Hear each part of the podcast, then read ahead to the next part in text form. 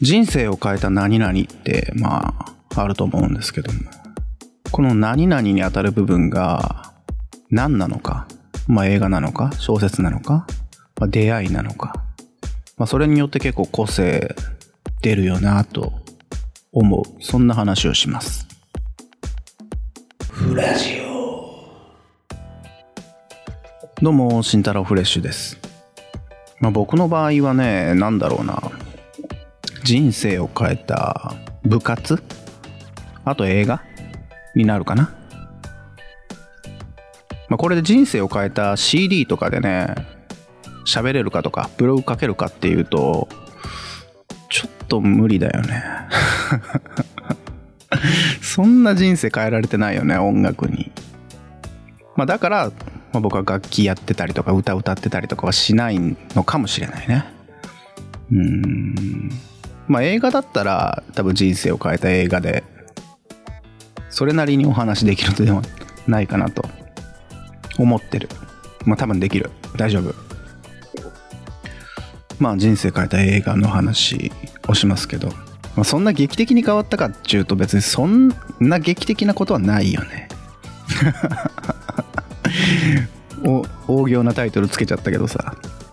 まあ、好きな映画というか高校生の時かなだったと思うんだけどもねその時に見たね、まあ、パルプフィクションっていうタランティーノの映画なんですけどもこれがねやっぱまあ頭ハンマー殴られたようなねドカンとした衝撃がありましたよね、まあ、それまでに見てた映画とかってやっぱ、まあ、ハリウッドの超大作みたいなやつとかあとテレビでやってた金曜ロードショーとかね。まあ、ロッキーとか、なんだ、ダイハードとか、そういう俗に言う、まあ、ハリウッド超大作みたいなやつですよね。まあ、そういうのとはやっぱ違いましたよね。もっとサブカルでもっと品がなくて、もっとなんかめっちゃくちゃで、はちゃめちゃで、あと長い ?3 時間ぐらいあるんだよね、ね。あと長いし、なんかね。とにかくね、あの、まあ、品が良くて、貧困法制で、マスですごい大量の大大勢の人を感動させなきゃいけないんだみたいな。素晴らしいものってなんかそういうね「タイタニック」みたいな映画なんだみたいなことを思ってたんだけれどもそうじゃないんだって。まあ、作りたいものというか、ね、エネルギーというか、かけたいものというか、なんか、遠慮とかしなくても別にいいんだって。まあ、あの ま、すごい遠慮っていうかね、その大人の事情とかいっぱいあったと思うよ。あの、あの映画の中にも切らざるを得なかった部分とかいっぱいあったとは思うんだけど、それでもね、なんか、許可された気がした。いいいいんだよっつって。作りたいものを作っていいんだよって。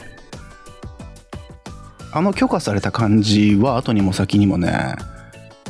パルフィクションでしか感じえなかったことですよね。フラジオ。あとね感じたのはねかっこいいものっていうのはね結局総合演出なんだなと思って、まあ、見たことある人はわかるんだけど冒頭からね、あの、ミザリーっていう音楽がバーンって流れたりとか、あの、サントラがまあとにかくめちゃくちゃかっこいいんですよね。だから、まあもちろん映像としてかっこいいことは大事だし、セリフがね、とかストーリーが成立してるってことも大事なんだけど、音楽であるとか、まあその、ね、着てる服であるとか、あとかかってる音楽であるとか、まあ総合演出なんだなと思って、まあ、何かどれかがね突出してたら大丈夫みたいなことはなくてやっぱなんかミックスされている。いろんなものが複合的に素晴らしいものっていうのはああやっぱ完成度が上がるなって。自分が何かものを作る時は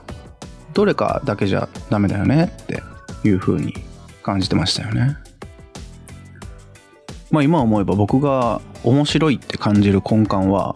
まあ、あの時形成されたんだなって改めて思いますよね。まあ思ってたけどね。思ってたけどね。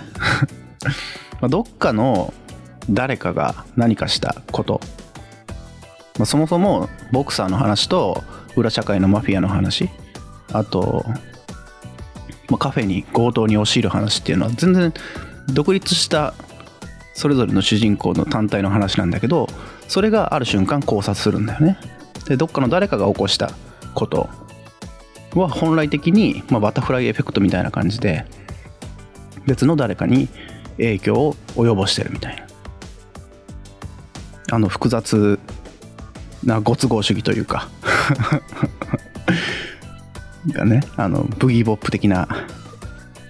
バタフライエフェクト感。知らん間に何か解決ししちゃってたみたいな。感じは感じはというか感じが面白いなって感じるようになったのはやっぱり、まあ、パルプパルプフィクションの影響だと思うね。フラジオ、もう一つもう一つ話せるかな時間的に。わかんない。大丈夫かな？まあいいや。もう一つ書く喋るとしたらねあのーまあ、高校時代に入った演劇部がまあ確実に僕の人生に影響を及ぼしてるなと。まあ演劇だとね何か演じる能力があると身を助けるみたいな話を想像しがちだけれども全然そんなことはなくて。まあ何がね役に立ったかっていうとあの人前で大きな声を出しても別に気にならなくなったというか全然平気になりました。あとね演劇をするとねどんだけ自分が抑圧されてるかがよくわかる。試しに今試しにできることがあってもう最大音量で「あ」って言ってみてください。さあどうぞって言われた時に言える人ってねまあいないと思う、まあ、いないっていうと語弊があるけども大抵の人は言えない。最大音量で。子供じゃないんだからね隣近所にすげえ迷惑かかるとかでも自分でもやったことがないからどれが最大音量かが分かんないとか。あとは恥ずかしいとか。そんな気持ちが多分発生してすごい自分に抑圧がかかってて大きな声が出せないんですよね、まあ、多分僕も今やれって言われたらちょっとできないかもしれない。家族寝てるしちょっと勘弁してくださいっつってなって。まあシンプルにすごい抑圧されてるんですよね、うん、でねまあ僕高校時代演劇部だったんで、まあ、発声練習みたいなことをするんですよ、まあ、当時はまだ緩くって屋上が開放されてた。うちの学校の。まあそれも1年生の時だけだったかな。2年生以降はダメになっちゃって屋上上がるのが。で1年生の入りたての時に発声練習で屋上から巨大な声を出すわけですよ。みんなでわーっつって。で道を歩いてる人たちがみんな振り返るのね。あのなんていうのかな。あのなんか心がスッとする感じっていうのをね体験できてるかできてないか。人前をはばからずでかい声を出すっていう経験はあの生きていく上でね非常に、まあ、どれだけ自分が抑圧されてるかっていうことを知るっていうことは、まあ、逆に言うとその抑圧を突破する方法はどうやったらいいのかって考えられることだと思うんですよね。まあいろいろ考えたしどうやったらなんかその恥ずかしいみたいなのを突破できるのかみたいなそもそも恥ずかしいってあんまり考え感じなくなっちゃったんだけど麻痺しちゃったっていうのはまああると思うんですけども、まあ、パルプフィクションの話にもつながるんですけどまあ許可された感覚っていうか自分が本当に作りたいものを作っていいんだっていう許可された感覚とねあとやっぱりあの頃の大きな声を出す気持ちよさみたいなその抑圧を突破する快感みたいなものを得たことっていうのは、まあ、おそらく僕の人生に多大な影響を及ぼしてるんではないかなとプロファイリング的に言うとね。そんな感じがしますね。まああの皆さんもそういやフラジオであんなこと言ってたなっていう感覚でね一本ブログ書いてみてはいかがでしょうか。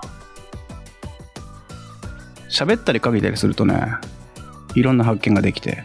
おすすめですよ。ではでは。